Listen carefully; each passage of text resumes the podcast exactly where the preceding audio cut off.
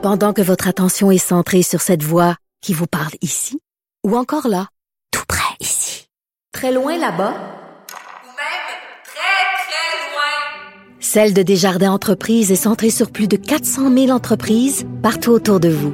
Depuis plus de 120 ans, nos équipes dédiées accompagnent les entrepreneurs d'ici à chaque étape pour qu'ils puissent rester centrés sur ce qui compte, la croissance de leur entreprise.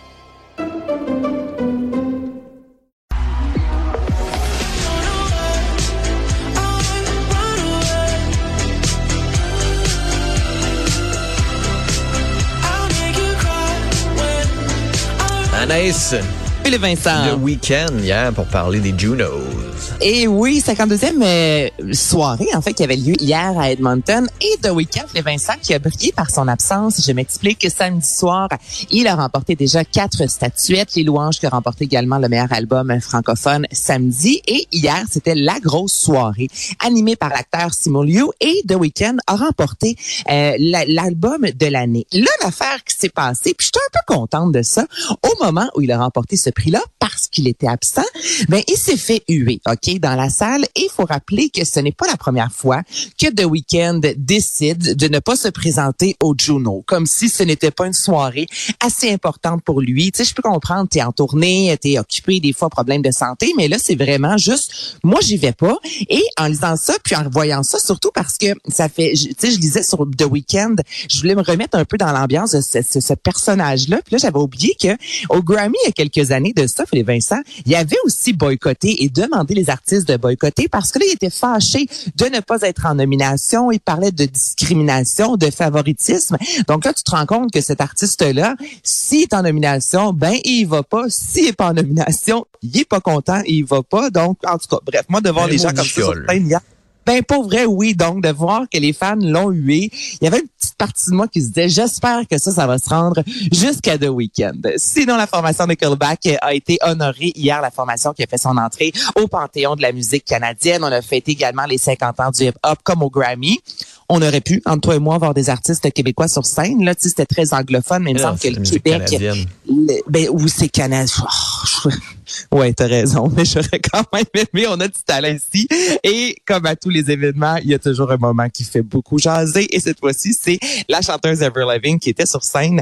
Et à ce moment, un, un certain moment, il y a une manifestante, Philippe Vincent, qui est montée avec euh, les seins nus, vêtus d'un pantalon rose, d'un foulard dans les cheveux. Et on lui avait, c'était écrit en fait sur elle, c'était euh, écrit sa- sauver la ceinture verte.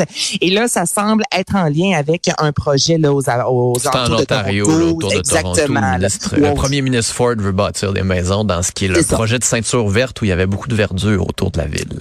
Puis ben elle, elle veut garder la ceinture verte, mais elle s'est pas pris de la bonne façon. Donc je te fais entendre, c'est court, ça sacre parce que c'était en direct et c'est arrivé tellement vite que les gardes n'ont pas eu le temps de la faire sortir de scène et on n'a pas eu le temps de faire les fameux bips de censurer Avril Lavigne. Donc voici comment la chanteuse a réagi. sold out shows in Canada, the US.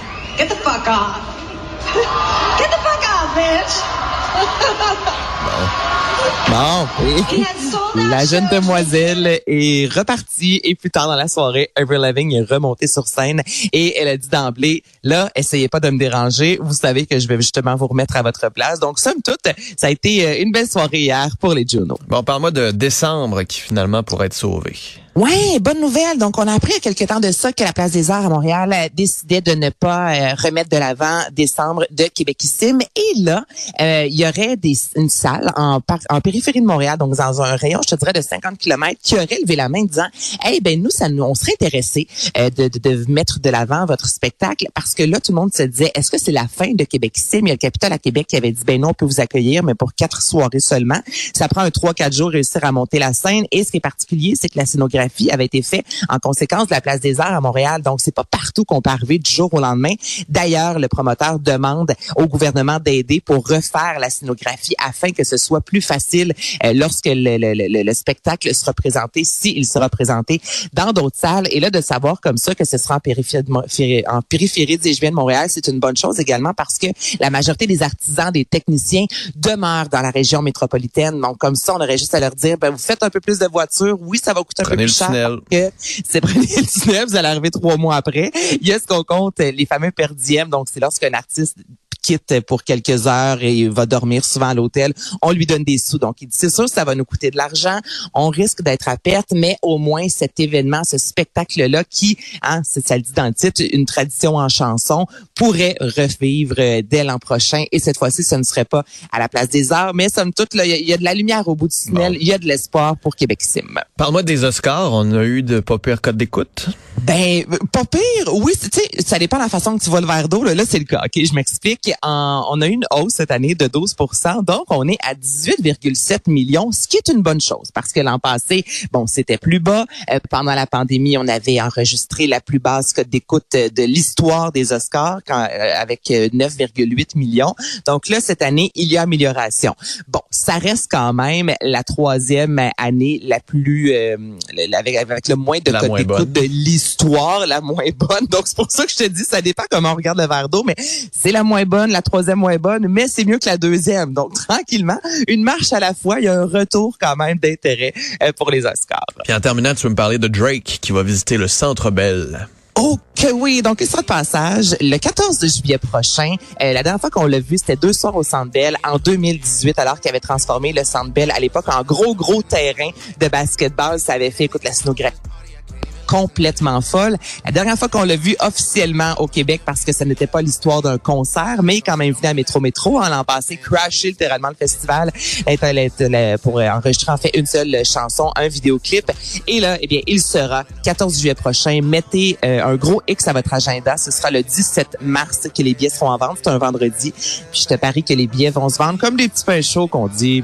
Nice. Bonne journée. Salut. She took the whole thing. Slow down. Baby. We took a trip, now we on your block and it's like a ghost town.